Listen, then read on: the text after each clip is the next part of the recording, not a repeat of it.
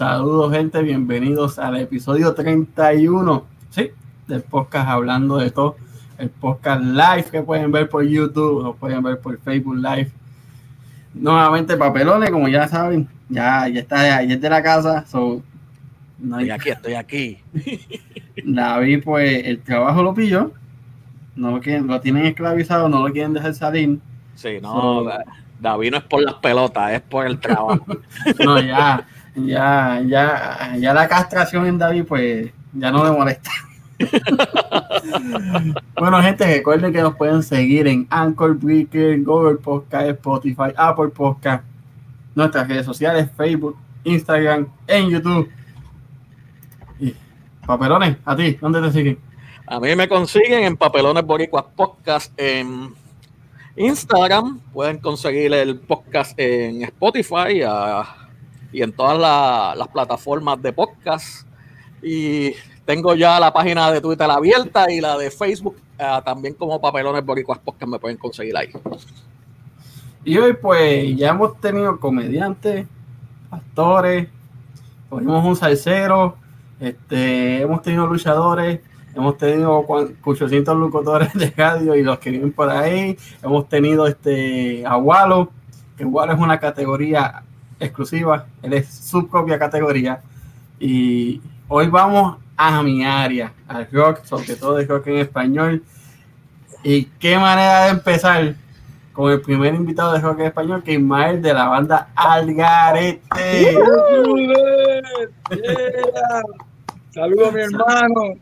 Saludos. No, saludos, hermano. Un millón de gracias por, por decir por, presente. Gracias por la invitación. Brother, arrancando, ¿qué se siente estar ya veintipico años en la industria? Eh, mano, este, yo, como te digo, gracias a Dios, siempre que me reúno con esta gente del negocio, siempre ven a esta gente que tiene mucho tiempo en el negocio y que han durado tanto como unos guerreros. Siempre nos ven como los guerreros de la calle, de Road Warriors. y gracias a Dios, pues no sé, es como que a veces yo ni mismo me lo creo, porque yo cuando empecé esto lo empecé como un vacilón y todavía yo no tenía ni hijos. Y ahora tengo mis hijos vacilando con la música del garete. y yo todavía en esto. ellos han conocido ya, mi hijo está en la universidad y él lo único que conoció de papá es el garete nada más. Yo en mi vida pensé que iba a durar tanto. No, mano, oye, pero es que te, lo te lo pregunto, ¿verdad? Porque ustedes empezaron en lo que fue el mejor momento de rock en español en Puerto Rico. Sí, Mediados de los 90, principios de 2000. Pero luego de eso el reggaetón apagó todos los géneros como tal, porque no solamente apagó el reggaetón, apagó la bachata, apagó el merengue, apagó la salsa, lo apagó todo. Y ahora sí ustedes están mantenidos. A la Dios gracias, que siempre el garete, lo, lo, el fin del garete siempre fue llevar una fiesta al público. Y eso nunca, ¿sabes? Como eso nunca cambió, pues siempre van a necesitar a alguien que lleve una fiesta, cualquier party que usted tenga. Y al garete a través de los, a través de los tiempos hemos tenido que evolucionar con los tiempos, porque si no evolucionas te queda. Y a Dios gracias, pues nos ha dado gente con, con, qué con quién trabajar, porque es con, con los que tú te rodees, que quieren estar en el mismo sitio que, tú quieres, que quieres llegar. Eso es lo más, poder rodearte de gente que tenga el mismo norte que tú. Y si tú te logras eso, vas a durar mil años. Mil años. Mira, aquí alguien se acuerda de los pares en negocio Park en calle 1996. Ese era el de Piculín, el de Piculín. a los 90. Mano, es que literal ustedes llevan la joda, como se dice en la calle, y, como se llama una de sus canciones, ¿cuál es la actitud que se joda? Que se joda. Este... El, himno, el, himno de, el himno de joda de Puerto Rico. Eso es así, eso es el himno. El que no haya escuchado esa, esa canción, en un juego de baloncesto, de pelota, en una boda, en un quinceañero, en la playa, no es puertorriqueño. No, no y, y, y, y, no solamente eso, que a Dios gracias, a Dios gracias, yo nunca pensé que, que uno de los raps, no sé si ustedes se han dado cuenta que Bad Bunny, una de las canciones de él más famosas, Estamos Bien, Él usa Sí. que se joda también. ¿Eh? Usó la canción de que se joda y la llevó, la llevó también a otro nivel para que la gente nos conociera. O sea, esta generación de ahora ya nos conoce, pero que con eso como que nos, nos cementó un poquito más. Exacto. Saludos a Chevo Barber. Ese es mi barbero, papi, que grande. Cuando tenía pelo, ya no. Pero cuando tenía pelo, miércoles y viernes sin falta Por con la barba, por lo menos la barba. Ah, no, papi, cuando, cuando yo voy a la isla, yo me di la vueltita, tú sabes. Perú, te me la, la ceja, la barba, papi, a fuego. Mira que Ismael, ¿y cómo ustedes formaron Algarete? La Mira, banda. Ya, ya, Algarete fue en el 1994 que comenzó, pero ya no, ya yo empezaba, ya yo estaba desde el 1987 tenía una, una gira de marquesina alrededor de todo, de todas las marquesinas, de todos los panas de las familias mías, amigos míos, buscando, en aquel tiempo se tocaba este Poison, Bon Jovi, este Slaughter, era ese tiempo de los 80 de Hairband, de. Sí.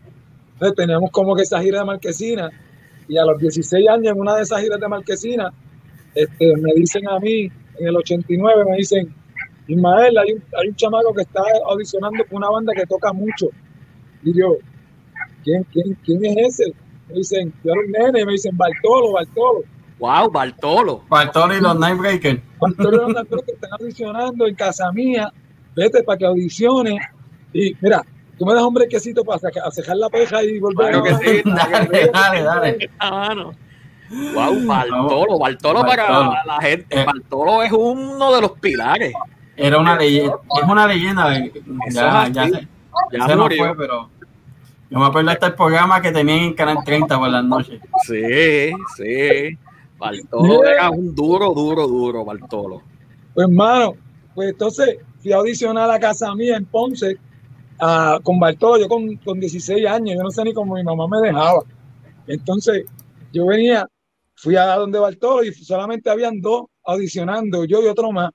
Y Bartolo me dice, al final, como a las 5 de la tarde, dice, con Ismael, que fue el menos malo que cantó.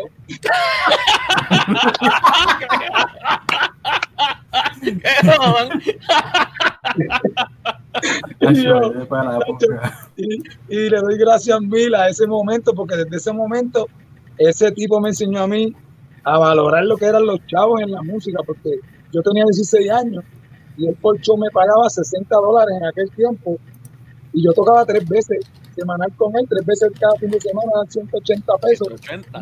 ¿Qué hacer con tantos chavos a los 16 años? Y uno un nena a los 16 años uno dice, diablo carajo, que, que yo con tanto chavo tengo la Entonces, gracias a Dios me dio, porque mi mamá también es cantante y mi mamá me enseñó muchas cosas en la música, pero no es lo mismo como que tú aprenderlas de primera mano.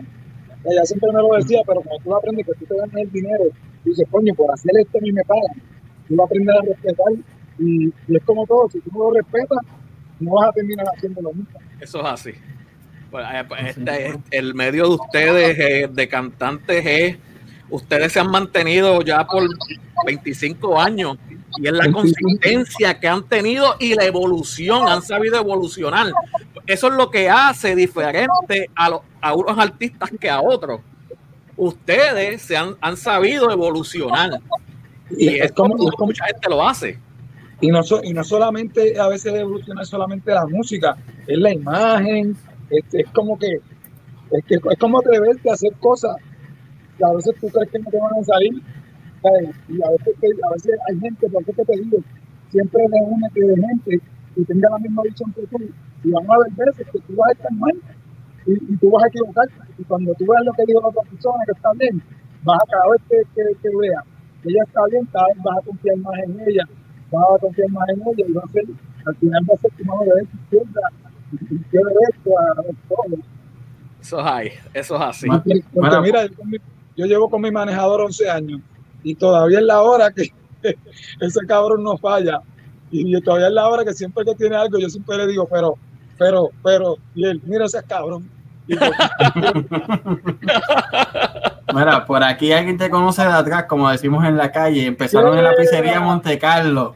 Y, tacho, eso era, eso era los mejores tiempos. Los bueno, como tú dijiste ahorita, los mejores de tiempo de rock. En ese tiempo del rock, ese fue, pues que tú me preguntaste ahorita, empecé a tocar con Bartolo y, toda esa música de rock and roll la mezclé después, haciendo grupitos así, después vino Nirvana, después estábamos escuchando mucho Vico C, Hip Power Posse, este, Tritugue Funky, toda esa música, y empezamos a, mezclar todo eso, pero en, vivo, porque siempre escuchábamos la pista, tan, tan, tan, tan, tan, tan, tan, tan, tan, tan, y eso no, para nosotros eso era increíble en aquel tiempo. Nosotros, pues no, tenemos que hacer algo mejor que eso, pero tocado, tocado. ¿Entiendes? Entonces ahí fue que empezamos como que a mezclar lo que fue el underground, pues aquel tiempo eso era underground, uh es el reggae roots, pero era como éramos raperos, nosotros éramos músicos, pero nosotros lo hacíamos cantado. Entonces lo que hacemos era que lo mezclábamos con rock, nos mezclábamos con todo lo que nos gustaba a nosotros, para hacer que nos gustara más a nosotros, porque a veces el reggaetón a nosotros no nos gustaba mucho. Yo, yo soy de esos también. Largo, ya te tienes pelo largo y todo, y yo soy bueno, yo lo llegué a tener. No sé si te acuerdas cuando Juanes cantó que es por ti, que lo tenía largo tipo indio. Yo lo tenía igual. Después me lo cambié y me hice un mojo que me hacían trenzas y todo en el mojo, una cosa cabrona de lo largo que lo tenía. Y mírame ahora, no hay nada. Ah, ahí me queda el grito por lo menos. Yo, me decían, mira, me decían el tío Cosa. Tenía el pelo así. me salía más pelo que cabeza. ustedes, ustedes este, les decían los roqueros cacos. Y es por eso. Pues. mira, cuando nosotros empezamos a hacer eso, como que a mezclar toda esa música, todavía no nos llamábamos al garete, todavía no. Era una banda que se llamaba Tabasco, que estábamos tocando y tocábamos, de momento parábamos y tocábamos Bicosí, y de momento para, tocábamos Nirvana, y hacíamos como que muchas mezclas de diferentes canciones que la gente no se las esperaba. Ese fue como que el principio del garete. Y la gente, después, después ahí, la joda, la joda, la joda en esos tiempos era chucha. O todas las bandas que eran joda de esos tiempos, la gente jodía con chucha. Esa era la joda. Entonces, imagínate nosotros con estas caras y, y, con nosotros nos vestíamos así, calle siempre, contando chucha. Nosotros nunca nos vimos así. nosotros teníamos que hacer como una joda nuestro flow. Entonces, como nosotros éramos, nosotros nunca éramos los tipos paris, ¿sabes? Los tipos que llegaban a los paris, ah, la que la montaban, no, no. Nosotros éramos los que estábamos atrás, siempre con la pierna, una pierna en el piso y una en la pared, mirando a todo el mundo bien cagado. Pues nosotros, nosotros lo que hicimos fue, vamos a hacer un par y nosotros que la gente se una y el que no le guste, pues que no se una nada. Y poquito a poquito fue haciendo esa, ahí fue que fue creciendo el garete. Ven acá, y como ustedes les decían los rockeros cacos, ustedes tuvieron fricción o peleas con otras bandas porque como que le estaban dañando el género de rock. Mira, mira, checate esto. Cuando nos pusimos al garete, que fue mi primo que le puso el garete al, grupo, en ese tiempo no, eh, la palabra garete no estaba como que no estaba pegada la, palabra. Y entonces, pues la dejamos al garete porque se oía bien, pero en aquel tiempo las bandas lo que hacían, como nosotros éramos como que nos decían los cacos del rock, nos decían los cacos del rock. Entonces, como nosotros decíamos malas palabras, éramos bien nosotros, éramos bien nosotros, siempre nos ponían la mala en todos sitios. Esas bandas de que tocaban chucha, en todos lados nos decían, no, esta gente que se yo qué, esa gente, ¿sabes? como que de espalda con los dueños, y nosotros veníamos y le tirábamos de frente, le tirábamos al frente al público, a que la gente se les dijera, a todas, a todas le tiramos, a todas, a todas. A todas. Te digo, en aquel tiempo, tiempo no había hecho disco ni nada. Ahí yo era el baterista y sabes que todavía ahí no, no éramos como tal famosos mainstream, era un grupo de pop, no éramos de pop, pero tocábamos todos los días, aquel tiempo era cuando más se tocaba. Sí. Carajo, sí, cuando yo llegué, ya no, 2004, que yo salí de la superior, yo salí de trabajar lunes para 8 en Geopiedra, martes para 8 en Canóvana, miércoles para 8 en Geopiedra, jueves para Douglas Pop, viernes no, no, sábado el 8, y, seguía así, todos los días. Martes, el primer, el, primer, el primer martes del mes, Galería en San Juan. Oh, este, había, había un, un negocio en Fajardo que daban rock hardcore. Y era de, de un maestro mío de, de la superior, el Fragatas Pop, yendo para Sí. yendo para las cubabas. Papi, eso se ponía empaquetado, una cosa cabrona. No, papi, Mira, pone así. Sí. Por aquí, en aquellos- tiempos no, se tocaba. Eso es así. Por aquí preguntan si la banda sigue siendo la original o cambió alguien. No. Pues, pero lo, lo, ¿cuál tú dices original? Lo que pasa es que como el hombre dijo, la evolución, la, la banda ha cambiado desde... Así. Depende de qué original, depende de cuándo tú hayas empezado a ver al garete. Porque si es la original de Tandy el baterista, no están. No. Si era la original cuando pegaron, no están. Si era- Eh, eh, Ahí depende. está, ya, ya está contestada, Ramón Soto. Sí, pero la, eh, la joda está igualita, Dios gracias, sigue igual, síguenos en las redes Venga. sociales. Vacilón está igual. Los otros días yo los vi a ustedes eh, en, un, en un live que hizo Didi, que ustedes estaban y yo, y yo puse aquí, yo, coño, qué bueno está esto, coño. Es Eso no fue cuando estaban, cuando estaban grabando lo de las graduaciones o algo así. Algo así, yo creo que era así. Que Estaban en un, en un hotel era que estaban. Estábamos en el hotel, ese fue un live que hicimos de, en, en el, en Dorado. Sí. Pero a yo lo gocé. No, no habíamos hecho ningún live todavía y ese live nos permitieron hacer que tuviéramos como que más contacto con la gente, como Algarete es tan interactivo. Yo no quería que me escribieran nada más, yo quería verlo. Ah, Yo quería por lo menos tener más contacto con la gente y ellos se inventaron hacer lo del Zoom, ¿sabes? como que ponerlo Ajá. ahí y yo lo podía ver y por eso fue como que más interactivo y me gustó más. Sí. Pero quedó súper, vacilamos un montón, muchachos. Hacía, hacía como unos meses que no tocábamos. Es que, es que yo, yo cuando los escucharlos a ustedes en vivo es una cosa cabrona. Ustedes en vivo son una cosa cabrona. Ustedes le transmiten este la, la alegría como que de joder. Uno quiere ganas de joder y La jodeína, jodeína. Sí, no se esa palabra. eso es puro, y, mira, y mira que muchas bandas trataron de como copiarse esa, esa pendejada y eso es que no, eso no, eso no se puede copiar, eso ya lo traes de fábrica, eso es como que, eso mira, si yo estoy desde que yo, yo me bajo del cajo para tocar, ya yo estoy brincando. Porque es que la música mía me encanta, la, la, ¿sabes? todo lo que es Algarete, yo me lo vivo completamente y si la, la gente, si tú no te lo vives, la gente no se la vive. Eso es así. Exacto. Mira, Mira. yo voy a entrar a la vida, a la, a la música cristiana. Yo, gracias a Dios, sigo a Diosito siempre. Cuando Diosito me diga, ahí voy a meterle toda la música cristiana siempre. Pero siempre Mira. Diosito está, siempre Diosito está presente, porque sin ese, nada. Eso es así.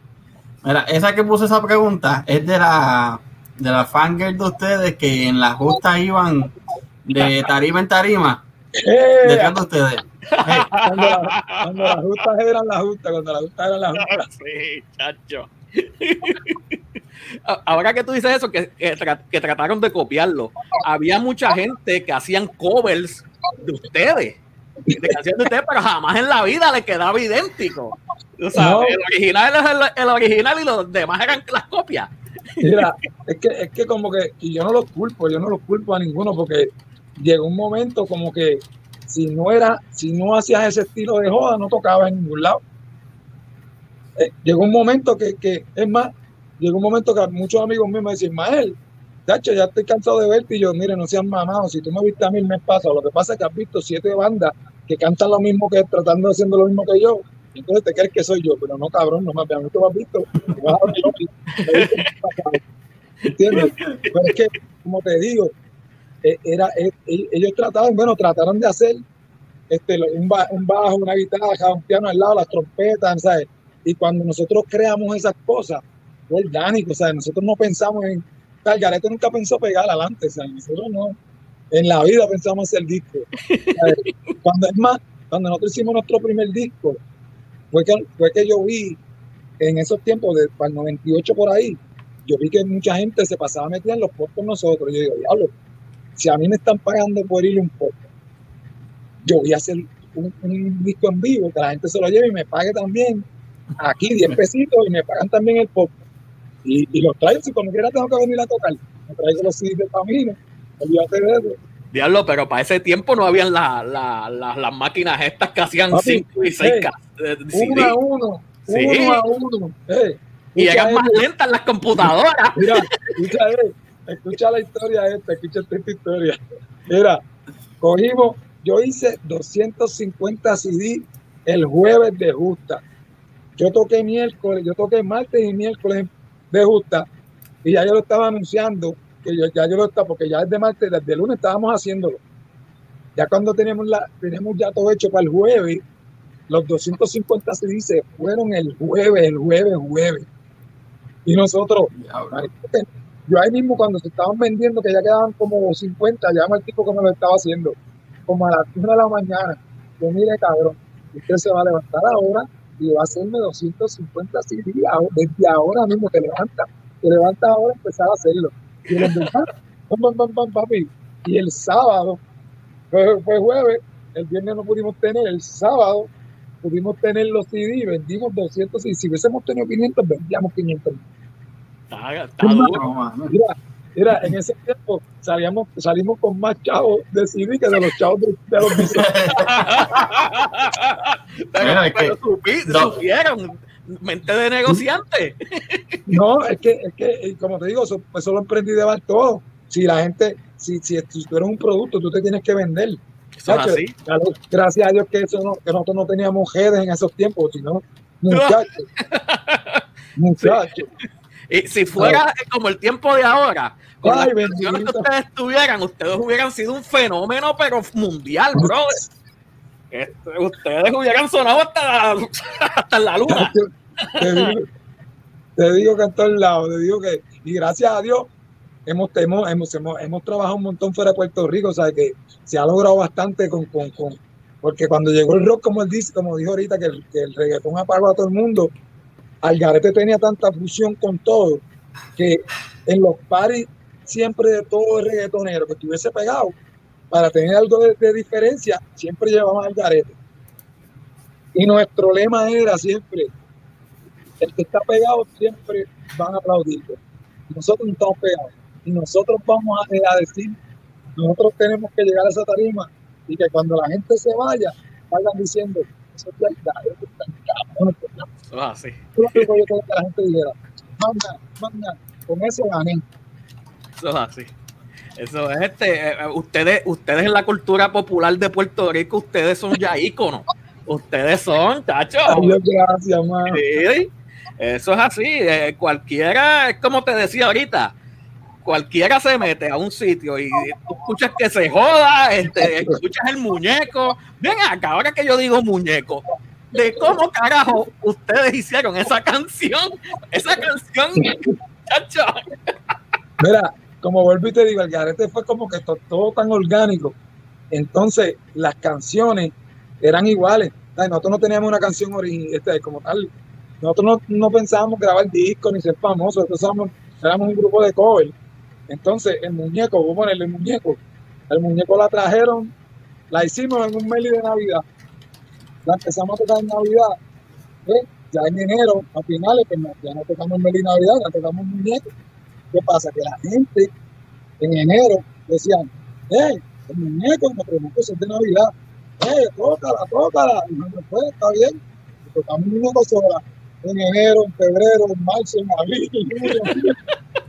y aún, y aún en el 2020 la sigues tocando. todavía.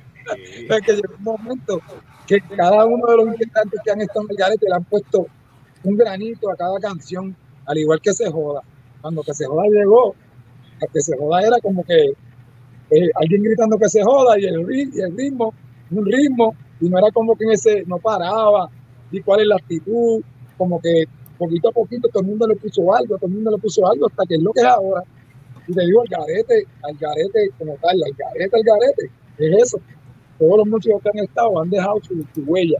Y por eso es que el garete todavía sigue, porque tiene la huella de todo el mundo y, la huella de los que están ahora. Eso es así.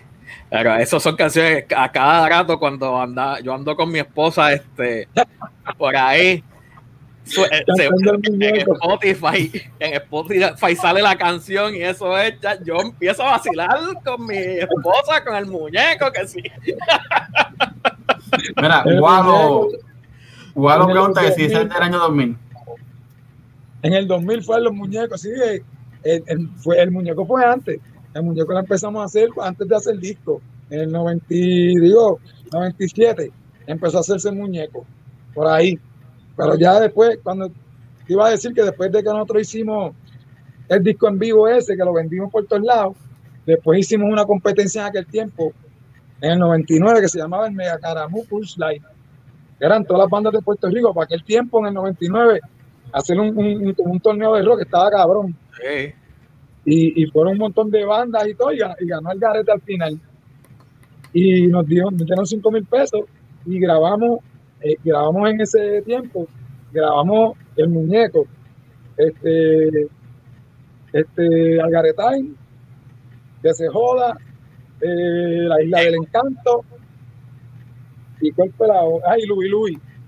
Esas fueron las cinco canciones que grabamos en ese CD, que fueron las que después fueron las cinco canciones que pegaron en el CD que grabamos como tal mainstream.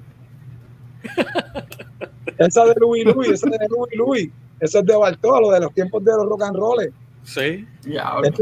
esa canción, pues eso, todo es orgánico. esa canción, cuando Bartolo me la dio a los 16 años, yo no entendía lo que decía el tipo, y, y era en inglés y Bartolo me dio un cassette que todavía lo tengo por ahí. Bartolo me dio un cassette y me dijo, apréndete todo eso. Yo no lo aprendí, pero ya Luis, yo no entendía lo que decía el tipo, no se entendía. cantaba y ya. No, entonces yo decía, pues hermano, yo voy a inventarme qué sé yo qué algo y joder con la gente para que entonces no me vea yo tan pendejo que no me la sé.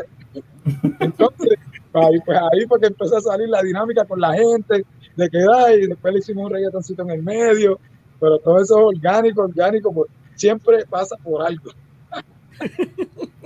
No, mano, está pasado. Oye, pregunta. Yo sé que tú has hecho colaboraciones con otros artistas, pero mencióname una colaboración que todavía tú quieras hacer, local y una de afuera.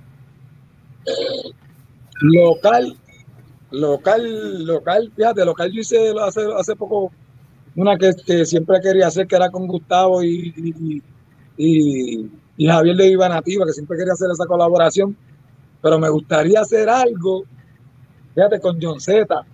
Ya lo, John Z. estaría cool, fíjate, estaría cool. John Z es mi pana, es mi pana, es mi pana, pero nunca le, nunca le he tirado así como para hacer algo. Pero pues, pues, me, gustaría hacer algo porque sé que va a salir algo bien cabrón. Sí, ahí va a salir algo bien bueno. Sí, va a salir algo bien cabrón. Y de allá afuera, no, de allá afuera, mi grupo, mi grupo favorito es de Flepa, el que yo me muero por esa gente y, y hecho una colaboración con esa gente sería.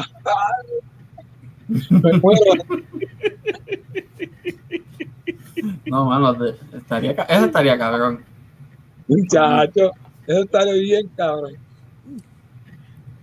¿Cuándo, ¿Cuál fue la primera canción que sonó en la radio de ustedes? Pues la primera canción que sonó en la radio y la primera que hicimos video como tal fue La Isla del Encanto. Y, y, volvemos, volvemos a lo mismo cuando yo le digo a la gente que yo siempre estoy peleando. Cuando salió esa canción, que era la que iban a promocionar, yo dije, nosotros no somos ni, ni nada de política, nosotros no somos reggae nosotros no somos, somos joda, no somos joda y el manejador que estaba en aquel tiempo, chico, déjate llevar, eh, eh, esto es así, déjame llevarte por aquí para que tú veas.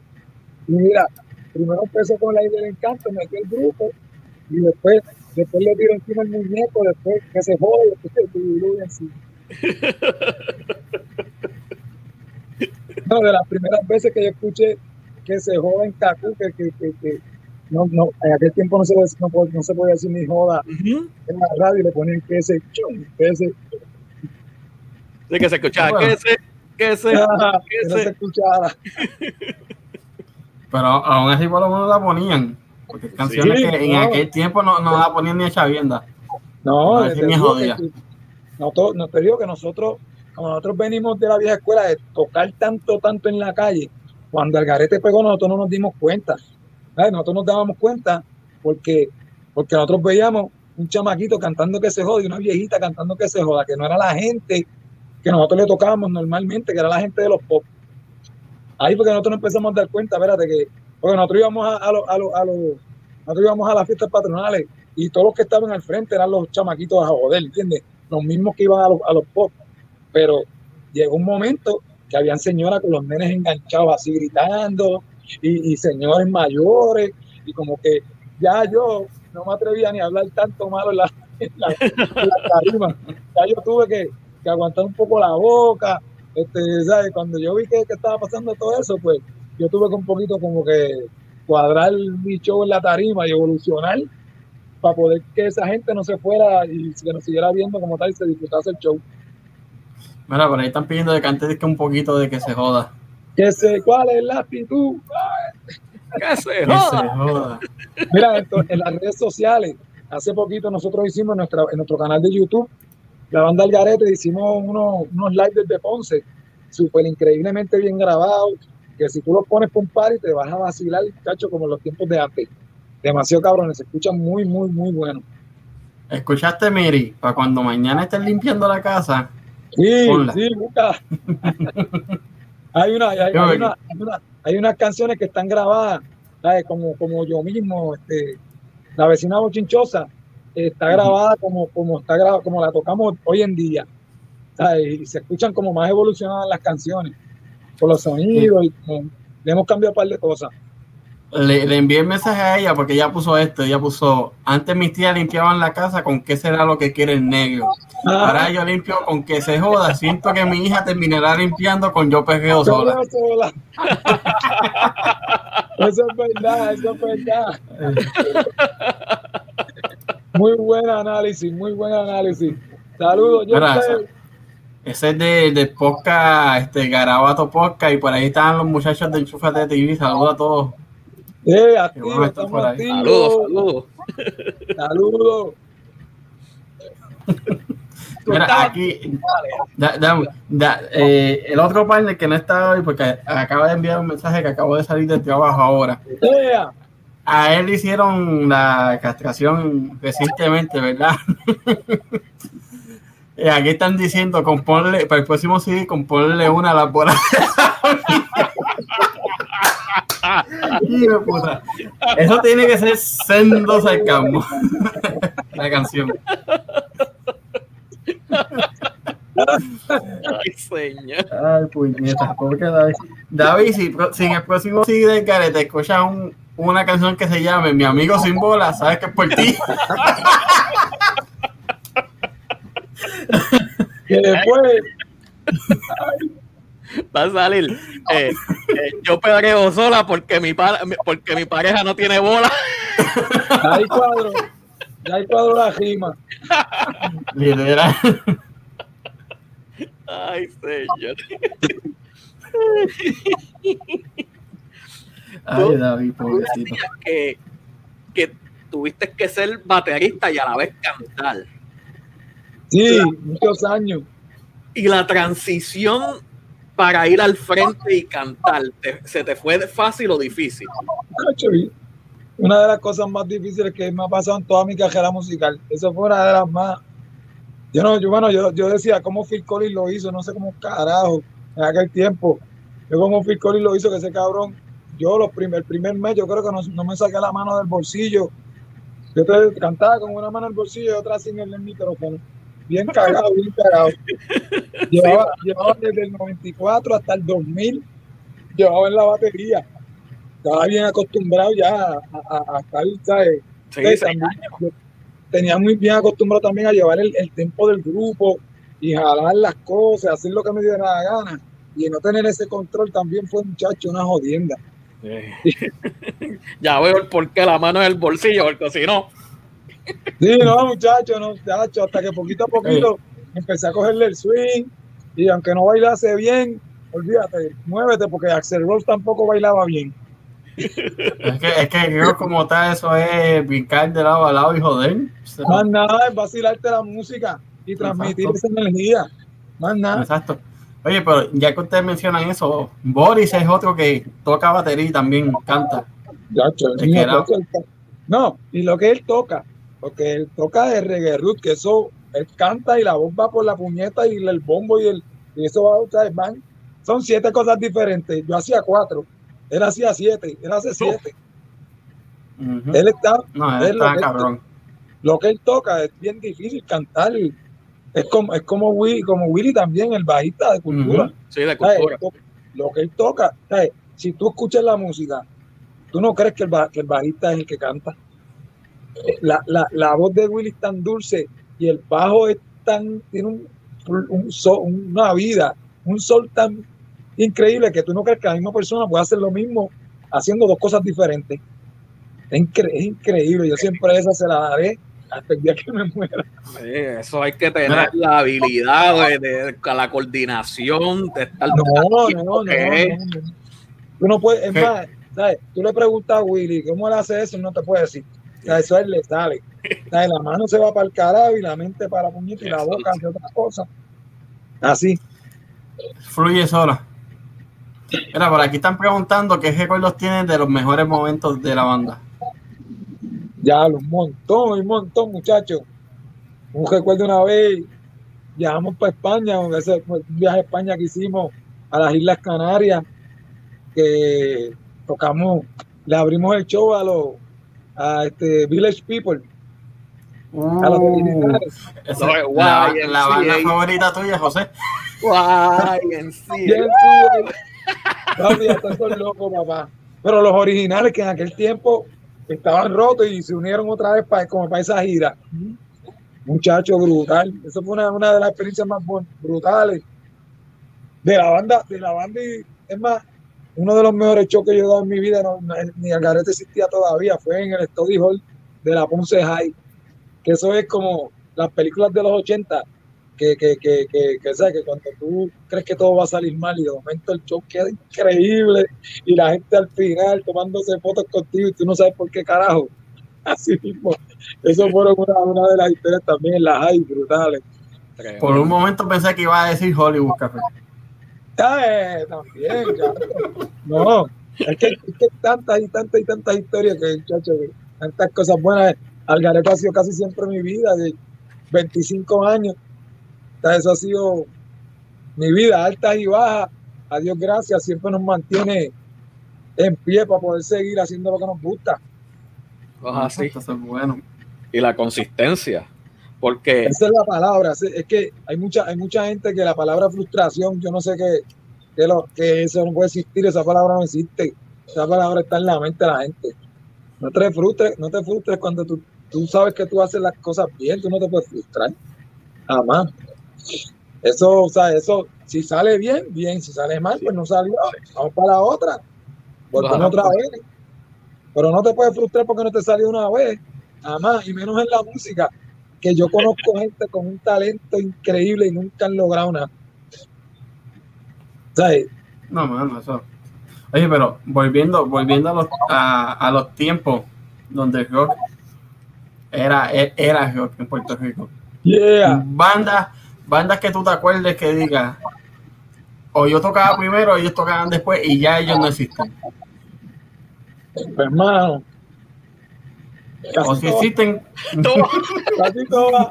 Ahora, casi todas, porque este, a Dios gracias, los que nos mantenemos tocando, a Dios, este, cultura se mantiene fuera de Puerto Rico siempre tocando. Y la secta y el garete se mantienen aquí en Puerto Rico. es que Pero cultura es una religión, literalmente. Sí, cultura es. Cultura, cultura llegó al punto en que se convirtieron en Cen- Centro y Sudamérica a los niveles de unos pericos, pero- de un goguana, sí, pero se- de los cafres. hay mucha gente que se creen que no se tuvieron que joder, que lo hicieron porque ellos eran buenos, no. Ellos eran buenos y tuvieron que irse a vivir para Argentina un tiempo y hacer residencia allá y coger sus fanáticos de allá para entonces hacer lo que ellos son ahora. O sea, que ellos se jodieron chévere, ¿sabes? Que esto, eso, hay mucha gente que no sabe un montón de cosas. Dicen, ah, pegaron en Puerto Rico y pegaron allá. No, no, no, no, no. Ellos pegaron aquí y para pegar allá se tuvieron que ir a vivir allá. Que también no, no, fue, no fue así. no, los tiempos antes no eran tan fáciles llevar el mensaje como ahora. no. Ahora, ahora tú subes la canción a YouTube tú mismo Sí, no. y, te ven, y te ven alrededor del mundo. Antes tenías que buscar un buen promotor y todo que llevara tu música Sí, no. y buscar la manera. sí, no, y ahora tú tienes, como te digo, hay muchos amigos míos que como te digo, quieren estar en la música y solo piensan en ser famosos. Mira, aquí hay dos caminos, o ser famoso o a ser chavo. Pero los dos. Ahora mismo tú puedes ser chavo, porque con todo, como yo, porque es que la gente, eso es lo más quizá que me da. A mí la gente me habla como si yo hubiese sido el garete todo el tiempo. yo, mire, cabrón, yo estaba en las mismas que tú, cuando tú estás así como tú estás. yo nunca fui al, para hacer el garete, me tuve que joder, como te estoy diciendo a ti, que te joda. ¿Entiendes? Entonces, mira, si yo, si yo hice 500 CD los vendí en mi casa, a los amigos míos en un pop, ¿por qué tú no puedes hacer una canción y venderla en Spotify a 500 amigos tuyos? Y tienes unos chavitos ahí extra que tú no pensabas. Y sabrás si esa canción pega y se la escucha un, un rapero y se monta después, ¿entiendes? Pero todo el mundo piensa en que la van a firmar, en el sueño, de, el sueño de que te firmen, el sueño de hacer disquera, no, mi hija, uh tú para que te gane los chavos tú. Eso es así. Exacto. Mira, aquí pone. para que no le dejas a nadie. Así mismo, ¿eh? Aquí pone Miri, ahora tú hablas con música de fondo y eres la nueva sensación. Eh, esa, esa tiraera, yo sé a quién es y, y, se la apoyo porque también no me gusta la persona. es que, mira, bueno, como te digo, son los tiempos. Yo, yo tengo, mi, mi hijo tiene 18 años y mi hija tiene 16. Y yo, el fuerte de Algarete, aunque no lo creas, son los proms. Algarete al año hace 32 proms y de 28 a 32 proms al año. Y nosotros siempre estamos alrededor, siempre tocamos con todas las sensaciones del reggaetón. Tú sabes. Y como te digo, es el tiempo, ¿sabes? Nosotros tuvimos, yo no puedo, yo no puedo decir que Anuel es malo, y que, y que su música está una mierda porque yo tuve gente que hacía lo mismo, pero en mi tiempo, en, mi tiempo las guanábanas podría, que si lo, o sea, el underground en aquel tiempo era bien sucio también. ¿Entiendes? yo, yo no puedo decir que aquello de lo mío era bueno y aquello esto es malo, ¿entiendes? Es como que todo evolucionado. Este es el, este es el underground de aquellos tiempos. Y, y como es música y se gana dinero ahora se gana dinero de todo, hermano. Y, y, es lo que la gente busca, es lo que la gente está consumiendo ahora, eso es lo trending, y pues tú le das a la gente lo que quiere. Mira, por aquí estamos diciendo una buena colaboración entre ustedes, Bad Bunny y Ñengo Flow. Chacho, Ñengo se para fuego también, Ñengo saludos y Bad Bunny, mi padre también, saludos, saludos, saludos, saludos. Dios quiera, ahora mismo el garete si Dios permite, ahora nosotros tenemos una canción nueva. no lo digas, no lo digas, déjame mi mensaje. mira, y te, mira, y te lo está diciendo un joquero de la cepa, papi. Yo, yo soy joquero, yo amo mi hock, pero he aprendido a, he aprendido a, yo dependo de la música, ¿sabes? Yo siempre he vivido de la música y la he aprendido a respetar tanto que, que hasta que hasta lo que hace Giovanni Vázquez a veces hay que, o sea, uno tiene que respetarlo porque hay gente que lo escucha. Eso es así. Oye, ya que lo mencionaste, dame tu opinión de la tiraera al gallo, Tekashi y al faraón, porque le tiró a los tres de una. Déjalo por allá jodiéndose entre allá. Pero Ferejerajo, él tiene un buen talento. Lo que pasa es que su mente no está sincronizada con su talento y la realidad.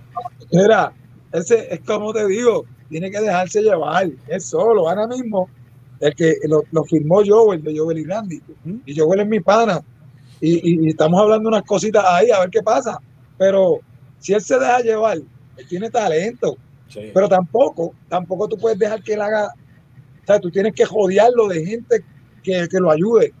Porque yo no te puedo decir que la música del garete de cinco años para acá ha sido yo. No, porque ha sido, eh, ha sido gente que me ha ayudado a mí a evolucionar mi, mi flow, ¿entiendes? Lo que, yo, lo que yo hacía antes, lo han evolucionado con ellos, con sus letras, con su música, y yo me acoplaba, ¿sabes? yo he acoplado sus cosas a lo que es Algarete, y, y lo que eso es lo que ha hecho que ha evolucionado todo. Aunque yo creo, fíjate que a veces yo miro a Giovanni Vázquez, a mí me encanta la forma del ser, yo no te lo voy a decir. Este, y yo a veces lo veo y yo digo, coño, eso es un personaje que él está haciendo, no joda, porque es que está demasiado, tú sabes. Mira, mira, yo hice una gira con él, una gira de estas universitarias que, que, que tocabas al mediodía para para los para los, Para los nuevos. las universidades. Pues, él era el host, él era el host hace, hace como tres o cuatro años de eso. Y él era el host, nosotros tocábamos, y la última canción, él se trepaba a cantar con nosotros, a vacilar, y con eso dejábamos el show, él cantando. Una vez nos dieron, hey, yo sabía que él era así loquito. Una vez nos dieron los chavos, nos pagaron los cheques, y él, papi, nos vamos ahora mismo, vamos a cambiar los cheques para irnos para la playa, al ver ahora mismo, vámonos corillos. Y yo decía, yo, cabrón, dale suave, que son las- papi, Está el garete, está el garetito, pero Nacho, buena gente, sin cojones el hombre. Super cool, super cool. Vacilamos en esa gira, vacilamos, vacilamos. Ay, pero si Bueno. se- como te digo, hay que jodearlo de gente que lo ayude, Que lo ayude. ayudarle a llevar las cosas que él sabe hacer bien. ¿Entiendes? Mira, por ahí están preguntando de qué tú opinas de, del faraón. ¿Sabes qué pasa? Que, que como dicen, yo no sé, a- a- mucha gente dice que el mundo se convirtió en un mundo changuito. Yo, yo vengo, yo vengo de un mundo de que yo mismo te dije que cuando a mí me hicieron el- el- la audición en Bartolo, él me dijo, coge mal que fue el menos malo que cantó. ¿Sabes? En mis tiempos se decía la verdad. Eso es así. En estos tiempos No, la que- generación Z, ellos no están capacitados mentalmente para recibir un golpe tan fuerte. no aguantan, no aguantan, no aguantan. Nosotros venimos del verdadero calentón. Bendito. No, y los pais de nosotros peor. Sí. ¿sabes? Los, los- los- los- los antes de nosotros peor. Nosotros estamos bien con los de venían antes. Sí, mano. Así. Entonces, como que se convirtió como que changuito y yo no. Yo, mano, yo. Se la, ya, ¿sabes qué pasa? Que como todo esto es computadora, ahora tú no sabes quién canta ni quién canta. ¿sabes? Dios gracias, Algarete se ha probado siempre en tarima. Algarete nunca ha sido un grupo de música que tú lo escuches en la, en la radio. Algarete es, tú te pruebas con esos locos en la tarima. Entonces yo te digo si tú eres bueno o no. No, mano, ahora todo el mundo es autotune, hasta en las presentaciones en vivo. Sí. No, mano, y, y- y entonces, como uno, como uno dice, este, uno tiene todo, ¿sabes? Ya uno tiene todas esas cosas, toda, toda esa, toda esa tecnología en la mano, y todavía uno tan pendejo pensando a lo viejo, no, yo quiero cantar, yo quiero hacer el coro, no, no, pero graba el coro, no, yo voy a hacer el coro. Entonces, tú ves a todos estos raperos bien famosos que se ganan millones de pesos con toda la canción, con todo el coro grabado. Eso es así. No, mano. Eso es como cambian Está los tiempos. Sí, pues, hermano, y ve, ah, es el respeto que uno le tiene a la música, como que yo no me, ¿sabes? Es que eh, técnicamente, mira, si tú te pones a ver, antes tú tenías que demostrar que tenías talento. Siempre. Ahora papi, la computadora te hace ser talentoso. Está cabrón. Está cabrón. Entonces ya no Oye, te miden por. Ya, y ya, y ya, y ya, ¿sabes? Ya tú, como que tú dices, ya ser famoso no, ni talento tienes que tener, ¿sabes? Ya no, tú formas cualquier revolú, o te metes- ya las redes son tan, tan fuertes y tan fuertes que formas cualquier revolú y la gente te hace caso. Sí. Y ahora, ahora en estos tiempos, pues cada cual tiene su grupito, tú sabes. Y, y No, esta generación, esta generación es la de los likes y todo ese revolú. Yo- yo todavía, como yo digo, yo todavía yo, yo sigo tocando y viviendo de la música sin, sin muchos likes. Conozco muchos que tienen muchos likes y no, to- no tocan un carajo. Así que yo, yo tranquilo con mis likes. Yo sigo en la, en la calle, en la callosa. Los tuyos son verdaderos, de corazón. No, de verdad. Los que van se toman una, un gasolinador o tres medallas y empiezan a brincar y a patalear como locos frente a la tarima. A joder, a vacilar. Ah, y, y, y el canecón de, de Juan Caña escondido en el pantalón. Eh, Obligado. Molteado, molteado. Sí, tú sabes. Ya tú sabes. Ah, o 151. Ya. Déjame no, no seguir. este. ah, han habido promotores que le han tratado de ganciar. Un montón, he hecho todo. sí, porque por eso te digo, porque hay muchos promotores que dicen, mira, pues yo te doy este intercambio, yo vengo y, y tú me tocas esto, y yo te doy esto, o te consigo esto otro. No, te llamo, no, mira, eh, tengo, tengo, te tengo tres fechas, pero hay una fe- fecha que es el sábado que viene, a ver si puede, pero esta es, ya tú sabes, para poder hacer las otras tres. Y ahí me digo, mira, llámate a Giovanni Ortiz, mi manejador, y verá con él. Olvídate de eso. Pues como te digo, en, el tiempo que yo era el que llevaba la banda, que yo era el baterista, que todavía no, teníamos manejador ni nada, que yo tenía que bregar como tal con, con- con los, con los dueños de pop, yo aprendí que, que el dueño de pop es el peor enemigo del músico, siempre lo aprendí. ¿Sabes? Él- él- o sea, yo llevo 25 años en la música y solamente tengo un amigo de pop. ¿Sabes? Y yo he tocado en todos los pubs de Puerto Rico y solamente tengo un amigo de, de dueño de negocio. Uno nada más. Todos los demás siempre negocio, porque es que tú no puedes ser amigo de, de los dueños, No, mano. porque siempre, siempre te van a decir, ah, mano, entonces dio malo, eh, pero nunca te van a decir, diablo, ese dio bueno, te voy a pagar más. Nunca te lo van a decir. Mira, Ramón era de lo que los anunciaban a ustedes en una emisora que iba a estar en un lado y ese iba para allá, ¿ves? A joder con Algarete. Exacto. Oye, pues es que yo, vuelvo y digo yo porque José, José es mucho mayor que yo. Mira, ahorita me, ahorita me mencionaste las bandas de aquellos tiempos que ya no tocan. Y me quedé, me quedé con esa, me quedé con esa. me- este, Escapulario es una banda que en aquellos tiempos, No, Era- escapulario. de las más que, de las más que tocaba con nosotros y últimamente no están trabajando mucho. Este, eh, Fiel a la Vega, ellos tienen su público y siempre hacen, ellos hacen sus, sus cosas cuando No, ellos quieren. En Puerto Rico, Fiel, la Vega está en un mundo aparte.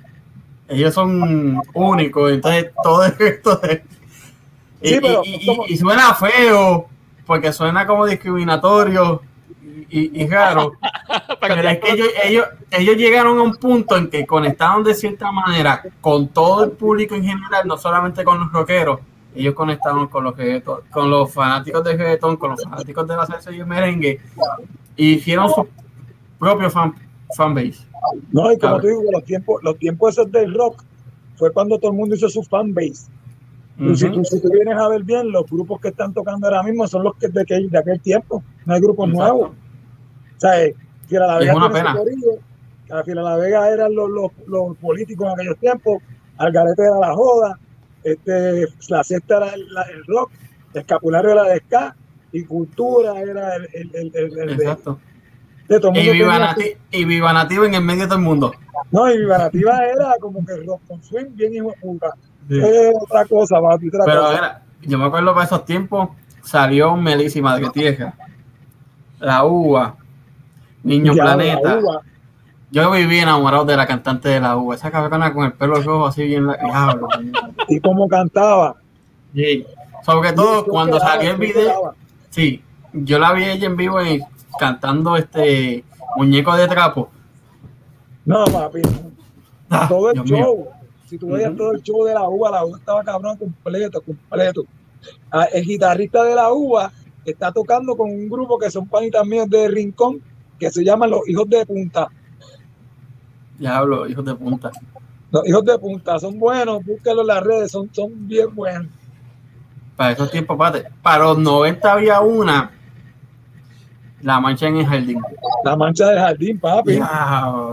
Pero eso Una de esas 90, 90, 95, 96, empezando Ujú. el rock. Sí. Una de sus mejores canciones, la de Toño Bicicleta. dura. La mancha yo toqué muchas veces con ellos, muchas, muchas veces, para allá, para, para, para allá, para Rincón, Pañasco, muchas veces. No, mano. Y yo no sé si tú te acuerdas la banda Garabato. Y yo sacaban yo creo que dos CD. Garabatos eran de, sí, de los que cuando Algarete pegó, de todas las bandas que, que, que como estaba diciendo ahorita, que todo el mundo quería ser como Algarete, pues hicieron Garabato, Bayoya, Salta Afuera, eh, que todos los nombres que era como el garete, pues, para ver. Pero, ninguno tenía el sazón del garete. Y, y una, una de mis bandas favoritas de Puerto Rico, Puya. Puya. Ese es otro ícono. Era cuando yo, cuando yo, yo tuve el placer de tocar con Puya, cuando no eran Puya todavía. Bartolo, en aquel tiempo cuando yo tenía 16 años todavía, que tocaba con Bartolo, yo toqué como dos actividades gigantes en el tan buen rincón con, con Whisker Biscuits. Se llamaban Whisker Biscuits. Antes de ser Puya. Yo soy Puya, yo toqué dos veces con esa gente y me mamé yo completo, porque no oí el cabrón. No el cabrón. Y ahí me conocí a Ramón, ahí me conocí a todo Y lo conocí a también conocí a aquel tipo también uno se llama White Cones, no sé si te acuerdas. ¿A quién? Se llama White, White Cones. Me suenan, me suenan, me suenan. Me suenan. Sí, sí. Unos gemelos en la guitarra, unos gemelos, eran de Mayagüez también. Ahí cantaba Ricky, el de, de Sol de Menta. Sol de Menta. Hablando de Sol de Menta, yo trabajé por mal. Ese, mi pana. Yo trabajé por mal en, Caro, en Plaza Carolina. Que yo me pasaba allí jodiendo con él y una muchacha que estudiaba conmigo en, en, la UNE, y él me dijo, cabrón, si tú te pasas aquí, trabaja para mí que se joda. Y trabajé como un mes en lo que conseguí un trabajo cerca de casa. Pero el tipo es un vacilón, hijo puta. No, papi, a fuego, a fuego, demasiado. Esa gente de allá son una cura, mano. Esa gente, cuando yo tocaba para aquellos tiempos, que yo era un chamaquito, ellos me aceptaron bien brutal. Ellos fueron los que me dieron como que los primeros pasos en la calle. Porque yo, yo, yo Ah, yo todavía le pregunto a mi mamá porque cómo ella me dejaba irme con Bartola a tocar. Porque el baterista, el baterista era, era mayorcito y, y, ya ella me dejaba ir con él. Pero nosotros tocábamos en Mayagüez, en San Germán, en Rincón, o sea, que nunca era cerca, siempre a veces nos quedábamos por los sitios por allá. Y ya tú sabes que tengo un montón de historias que no se pueden cantar por aquí. No, eso déjalo, déjalo en el rincón de censurado por el momento. Se da cuenta en persona. Oye, no, y, y, también empezaron a llegar bandas del extranjero a tocar duro. Por aquí, por aquí también mencionando dos o tres como los enanitos, este, los gabanes. Los gabanes. Por cierto, ¿Tú estuviste en el evento de ellos o se, o se suspendió? No, no se dio, no se dio, no se dio. Se suspendió, ¿verdad? lo te habían puesto para el 1 de agosto y parece, no sé, con este revuelo que está pasando hoy, pues creo que lo, suspenderán otra vez. En ese va a estar tú, vas a estar tú con ellos, va a estar Gustavo y el de Fofe, diablo Fofe, circo, maldita sea circo. Yo sigo a Fofe desde Manjar de los Dioses, caballo. Desde ahí bueno, tú sabes, yo digo que el rock, el rock no, no, a veces, a veces le echamos la, la culpa, conozco a muchos de nosotros que le echamos la, mi yotoje, papi, mi yotoje. Eso es una enciclopedia. Mi yotoje es más duro, cabrón, ese sí que está cabrón. Mi yotoje está cabrón. Mira, Radio Pirata. También Radio Pirata, también Radio Pirata. Soro Viejo. Son viejos que ellos iban y venían, iban y venían. Pero, pero Radio Pirata era, Radio Pirata estaba como, como Top Banana, ¿te acuerdas de Top Banana? Que eran como más parecidos, y, pero estaba súper cool. ¿Cuánto dices, no, Zorro Viejo?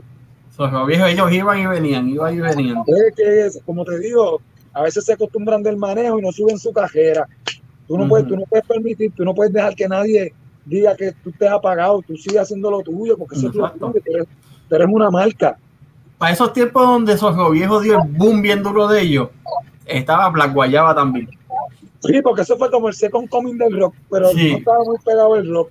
Bueno, ahí, también vino este, este, ¿cómo es la de la muchacha? Eh, la oreja Van Gogh. No, no, no, la de aquí, la de aquí. Eh, la uva, No, no, no, que ella, ella cantó en un, en un, en un show de estos como que ganó. Sí, señor. Sí, señor. Sí, señor. Sí, señor. Sí, señor. Ve, en esa ola de esas banditas, de esas bandas que vinieron, pues, pero si tú vienes a ver ahora mismo, casi ninguna está haciendo nada. No. No, mano. ¿Entiendes? Es una pena. A veces, a veces nosotros los músicos le echamos la, la culpa a que no nos dieron más mainstream, no nos vieron más, como que no nos vieron más push en la radio. Pero es que, cabrón, no evolucionamos un carajo. Todavía cuando yo veo un show de, de los panas míos, o sea, yo veo un show de Escapo, y, y no es por los, no es por, ni por los shows de nadie, pero o sea, es el mismo show que había en el 2000. O sea, si tú te vas a trepar en una tarima, a dejar con Pablo Alejandro, con Jay Wheeler, con los otros chamaquitos que son los que están tocando en la calle ahora mismo, papi, te comieron te cagaste. Sí, el, Es que no el Lunay, Giovanni Vázquez. Papi, mira, te- el show tuyo no evolucionó como para estar con esa gente. Entonces, Ujú. ¿qué va a pasar? El promotor no te va a contratar un carajo y no vas a guisar más nada. Exacto. ¿Entiendes? Es que li- literalmente ahora mismo, la mayoría que vivieron esa, ge- esa generación del rock en español duro, en mitad de los 90, 2008 más o menos, la mayoría está fuera de Puerto Rico ahora mismo. Sí, también, verdad, verdad. Es verdad. Bueno, Es lo, mismo, es lo mismo, es lo mismo que le pasa a la lucha libre en Puerto Rico. Cuando empezó la IWA, y sé que eres fanático, Sí, chacho, quiere no, Él es Fanático. fanático, mira, él fue luchador de la quejota. ¿Tú no sabías esa? no, esa no él fue sabía. luchador, mi pana. Este, este, para los tiempos duros de IWA, principio de los 2000, esa base de fanáticos como yo, que me iba de Río Grande a Carolina en bicicleta para verlo. Eh, Yo estoy en Texas. Panas míos están en la Florida por montones. De los que iban conmigo a la lucha libre, ahí en, en Fort Worth, al norte de Texas, ahí en California. Tengo mi hermano mayor que el año pasado fuimos a WrestleMania, él está en Nueva York. Duro. So, la mayoría de esos hardcore Y, esa gente, esa gente están, este, como te digo, no, no, como nunca, nunca nutrieron a la juventud, ¿sabes? nunca hicieron como que gente nueva, pues los, nosotros nos quedamos con los, ellos todavía están con los, con los, con los luchadores de nosotros, ¿sabes? los que nosotros Ujú. los vimos todavía son los que están duros, ¿sabes? Lo malo de la fue que nunca nutrieron como que talento nuevo, igual que el baloncesto aquí. El baloncesto aquí, ¿tú no crees que aquí hay baloncelistas mejores de los... Bueno, yo voy a la, yo a Dios gracias todavía me permite ir a la cancha todos los días. Y yo he ido a canchas por ahí, yo he visto gente que juegan mejores que los que están en, en baloncesto superior. ¿A que no tienen la oportunidad? Entonces, ¿por qué no nutre a esa gente? Da la oportunidad a esa gente que, que tienen las ganas. Mucha gente que tienen ganas, pero no dan la oportunidad. ¿Entiendes? Entonces se quedan con las estrellas. Entonces las estrellas llega un momento que no dan para más. Entonces cuando tú te das cuenta que las estrellas no dan para más, que tú vienes a hacer el talento nuevo, papi, la estrella, la estrella que tú tienes para hacer el talento nuevo, ya no vale un carajo para que haga este. No vale. Ya tú le, ya, hasta yo le gano a Rey González. Ya ahora. ¿Entiendes? ya, ya, yo que no puedo usar a una estrella como Rey González como para subir un talento nuevo. ¿Entiendes? Entonces, eso fue lo que el, pasó. el- más o menos que está todavía de esa época Oye, es Sabio Vega. González, que es mi hermano. Rey González, love you. Así, Sabio Vega es el único que se mantiene físicamente Sabio. activo. Físicamente ¿cómo te activo, porque no es la misma condición de cuando él estaba en los 2000, que era el gerente general de la IWA. Pero todavía le mete. aprieta la pierna ahí arriba, el hijo de puta. No sé si lo has visto, si has visto este MLW. Eh, ¿Cuál es? ¿Dónde está esa? Esa es la Major League Wrestling. Está, en- está acá afuera. Su base principal es Nueva York. Pero ya han ido a los estados a dar viajes, a dar presentaciones. Sabio Vega lucha allá. Sí. Sí. Y no hace mucho Como sabio, cogió. como sabio. Como sabio. Sí, como Sabio Vega. No hace mucho cogió a JFK, papi, se la dejó en la quijada como si. No, pues ese cabrón todavía está al día. Ese cabrón tú lo ves todavía está al día. Sabio se ve bien todavía está al día. La carita no se ve viejo ni nada. No, lo que pasa que es se tenía que quitarle era Carlitos Colón hace años de años ya por lo menos yo creo que ni pelea. Mira, como yo te digo, esos tiempos de Carlos Colón y todo eso, papi, si hubiesen hecho, se hubiesen hecho, se hubiesen hecho un montón de estrellas, un montón de estrellas. Es más, si, si, si, si, tú- si queremos ver cómo está la lucha libre en Puerto Rico, ni sus propios hijos, ni sus propios hijos pueden cargar la lucha ahora mismo eh, y son estrellas. Los hijos de ellos son estrellas Sí. mundiales. Y no puede, porque es como, te, como tú dices, el- los que crecimos con lucha libre de verdad, estamos fuera de Puerto Rico. El, el Foundation ya no está aquí. No, no. Entonces, como no, No, hicieron gente nueva para los chamaquitos nuevos, no hicieron. Están como la WWE, Sí. como la WWE. Ya los chamaquitos no tienen a nadie para ver. El nene mío tenía a John Cena. Ahora mismo no. Ay, los, los panitas míos tenían a Hulk Hogan, después John Cena, y ahora no tienen a nadie. Hasta ahora no. Oye, la ventaja entre Hulk Hogan y John Cena es que hubo un Undertaker que mantuvo la lucha libre en pie. Sí, y el Y por era- medio, y de momento unas rocas, de momento Stone Cold, de momento este Triple H, Shawn Michael, este cuando se, una- se unieron Kane y Undertaker, los hermanos de la destrucción, este hubo, hubo su gente. Hubo ¿Qué su tiempo? gente de por Oye, medio. Te, voy a- te voy a- te voy a hacer una pregunta. Yo no estoy muy al día con la lucha libre ahora mismo. ¿Qué tú piensas de la WWE en estos momentos? Te voy a hacer dos preguntas a los dos. Te voy a hacer una a ti primero. Una, una primero. ¿Qué Mira. crees de la WWE en estos momentos? ellos están tratando de mantener un show vivo para que la gente tenga algo que ver. Ok. Es, es lo único que están haciendo. Ellos no están elaborando grandes historias ni nada porque saben que, que no las van a poder vender como desean. Están haciendo historias pasajeras Sí. en lo que esta mierda pasa para entonces volver a, a ir en grande. Para mí, yo te lo voy a decir en una palabra. Es una mierda. Cuando me quieran agarrar de nuevo, que busquen mejores historias y mejores, qué sé yo. Ahora mismo es una mierda. No, segunda pregunta. Segunda. Eso sí, yo no me lo pierdo. Yo no creo que, N- que NXT sea una mierda para mí. NXT es como que aparte, yo no lo veo como Sí. WWE. NXT para mí, vamos bien. Pero de la queja esa de IW con NXT, ¿qué tú crees?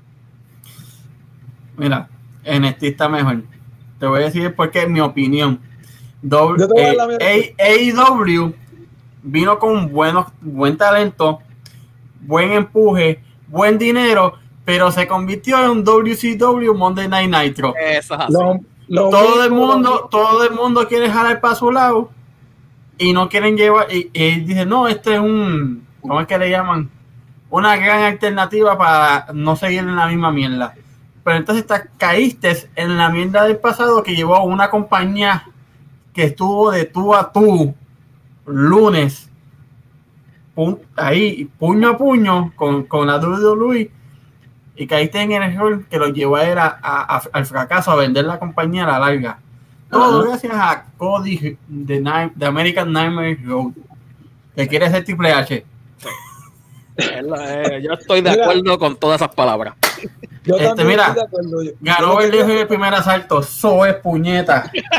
Ah, Mira, yo digo, yo digo que, que se han convertido como que, como que toda, todo el mundo que se va a WWE se va para allá. No, si ustedes tienen gente para darle ese, ese espacio, ustedes están dándole a alguien de Y WWE, ellos tienen, y ellos llegaron con un montón de talento joven súper. que estaban subiendo y le estaban dando buen, buen stream, pero ahora metieron a, a, a los dos pendejos estos que ni me gustaban cuando estaban en WWE. Este, RTF o whatever, como se llaman ahora. Este, mano, tú tienes a los Lucha Brothers, que Los son la mejor pareja Los en el mejores. puto mundo. Tiene Los a mejores. RX, a, a RX, a Ortiz y Santana, que son dos cabrones. No es, por- no es porque sean eh, puertorrique- puertorriqueños, no yoricans, pero sí, porque vienen, vienen los changuitos a decir, no, porque ellos nacieron en Estados Unidos, ellos no son puertorriqueños. Fuck Sí, you. El eh, mejor momento del baloncesto puertorriqueño fue gracias a los- al New Yorican Basket. sí, ellos llevan, la bandera, ellos llevan la bandera con, con un orgullo más de que si Oye. nacido aquí. Eso es así. No hace mucho, no hace mucho yo vi, me llegó un email de, pues, de, de, de promoción de ellos y yo vi la t-shirt que ellos usan normalmente y yo se la enseñé a mi esposa y yo le dije, yo la quiero. No, Papi, la bandera de Puerto Rico y al lado dice proud and powerful. Fuck you. Mira, ellos hicieron que Chris Jericho se pusiera la bandana de Puerto Rico, papi, más nada te digo. Eso está duro. Oye, Chris Jericho es uno de mis favoritos. Papi, Chris Jericho es una, Chris Jericho es elite, elite. Eh, tiene un montón Mira, mira, de movidas. Ismael, Ismael, mírate esta foto, mírate esta foto. Uy, con Becky, de Becky. Uy. ¿Cuándo fue esa? ¿Cuándo fue esa? Eso fue el año pasado que el Elimination Chamber fucking Houston. Ah, ok. Yo fui, ella iba a dar el firma de autógrafo y yo fui con un vecino mío. Hicimos el 516 517 en la puta fila y eran 250. Ah, Pero si iban a tratar de avanzar para coger más gente. Ajá. Cayó un cabrón sorteo. Y yo dije, y nosotros nos estábamos intercambiando para ver cómo iba la fila. Y una yo voy presente a Chequel y, y veo las carpes y yo, ¿qué carajo? Y aquí, ah, mira, estamos sorteando dos taquillas para el Chamber. Y yo, vamos a ver, que se joda. De momento yo estoy, yo vuelvo para hacer la fila y el vecino mío va, chequea, regresa. Voy yo a ver cómo está la cosa y me empiezan a llamar y contesto. Sí, Ricardo, mira, todavía estás aquí yo. ¿Aquí en dónde? En la firma autógrafo, yo sí. Pásate por la entrada que Bequilín te va a dar taquilla. Papi, conseguí la foto, taquilla, la firma y un beso. Clase de leche, clase de leche. Sí, mano. A mí, me- a mí me pasó algo más o menos, pero nosotros fue que nosotros fuimos para el de Miami, para el Rock contra John Cena. Diablo, es esto, cabrón. En Miami ese, nosotros fuimos y, y fuimos, y entonces el hotel que me consiguieron, yo, nosotros llegamos y, y, rapidito que llegamos nos fuimos para un juego de Lebron que, que- fuimos para ver si conseguimos taquilla y co- llegamos jueves y conseguimos taquilla y fuimos a ver a Lebron ese día allá afuera. ¿Qué pasa? Que en el hotel donde yo estaba, yo estoy así dormido, ¿verdad? Y de momento mi nene que tenía 10 años para ese tiempo, viene así y me dice, papi, Big Joe está allá afuera. Y yo, Big Joe, ¿qué? Y, y yo dije, ¿qué? Y vienen los que, el, el tío de él, que es mi hermano, dice, Mael, estos cabrones están jugando golf ahí. O sea, los golf que son este, que son este, Adentro. adentro. y para charity, era en el hotel que yo estaba quedando. Y a puñeta. Cody Rhodes, The Miz, Rey Misterio, Sgt. Lawrence. Nos tiramos fotos con todo el mundo. Eh, en un momento viene Mike Tyson. Wow. que venía para el Salón de la Fama ese año. Papi, con un clase de entourage. Y viene mi compadre y va para donde él y le dicen, no, al carajo. Y, y, y, y el padre eh, se salió. Y yo vengo y le digo al nene mío, que tenía 10 años en aquel tiempo, le digo, Iverson, mi nene se llama Iverson. Iverson, tú no conoces a ese tipo que está ahí. Pero cuando tú seas grande, tú vas a saber quién es y tú te tienes que tirar una foto con ese tipo. Él a ti no te va a decir. Papi, ese cabrón, hijo mío, no sé cómo se atrevió. Se metió entre medio de, son, de toda esa gente. Se metió y le dijo a Tyson, le hizo así, lo tocó, le dice, Can I take a picture? Y sale Tyson hace, como que este cabrón se mete aquí entre medio y dice, hace, what? Y él hace, what? Y el nene mío, cada vez que le hacía what, se bajaba, se bajaba, se bajaba. digo, le dijo tres veces what, tres veces, como, como Tom Cole. Después dijo, sure, sure. Papi, cuando ese toro se abrió, que todo el mundo nosotros tirando fotos al nene mío, que nosotros nos fuimos, a- después, después nos tocaba a nosotros, todo el mundo, no, no, no, más nadie, adiós. El nene mío nada más pudo tener esa foto, más nadie. Y, y por No, ahí están diciendo que él que parece que quiere volver a pelear. Mike Tyson, vamos a ver, ¿verdad? Papi, pero es que yo vi la foto y yo vi el videíto sin editar. Y Bueno. está más rápido que en su pick. Sí que peleé, que peleé con gente de su flow, ¿entiendes? Que no Roy Jones. Roy Jones este, le, le dijo que sí, que sí, que él aceptaba pelear con él, pero no sé en qué va a quedar. Y Holyfield también le dijo, pero Holyfield está muy Ujú. viejito, veo muy viejito. Eh, Ya no escucha, recuérdate que no tiene, no tiene oreja.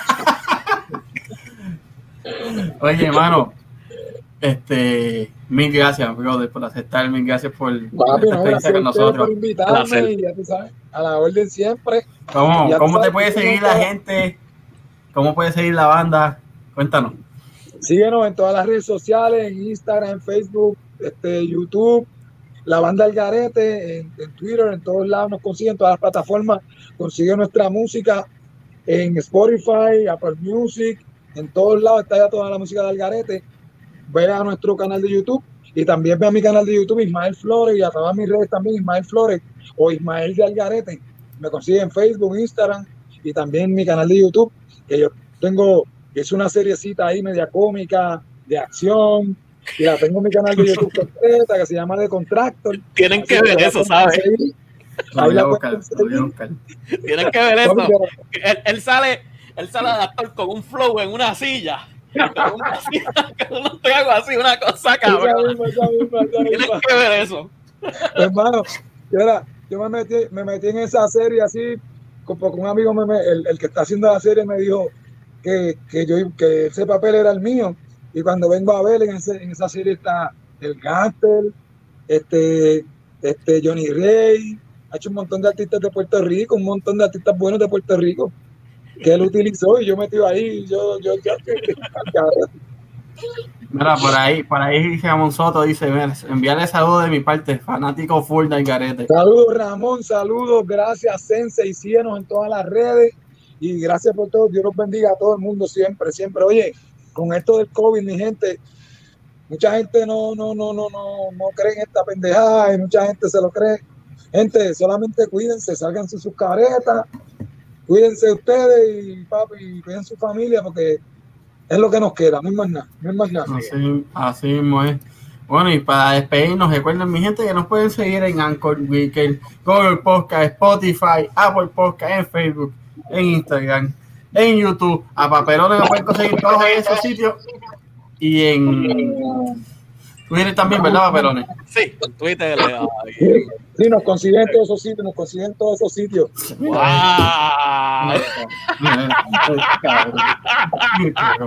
El World Heavyweight Championship. ¡Qué sucio!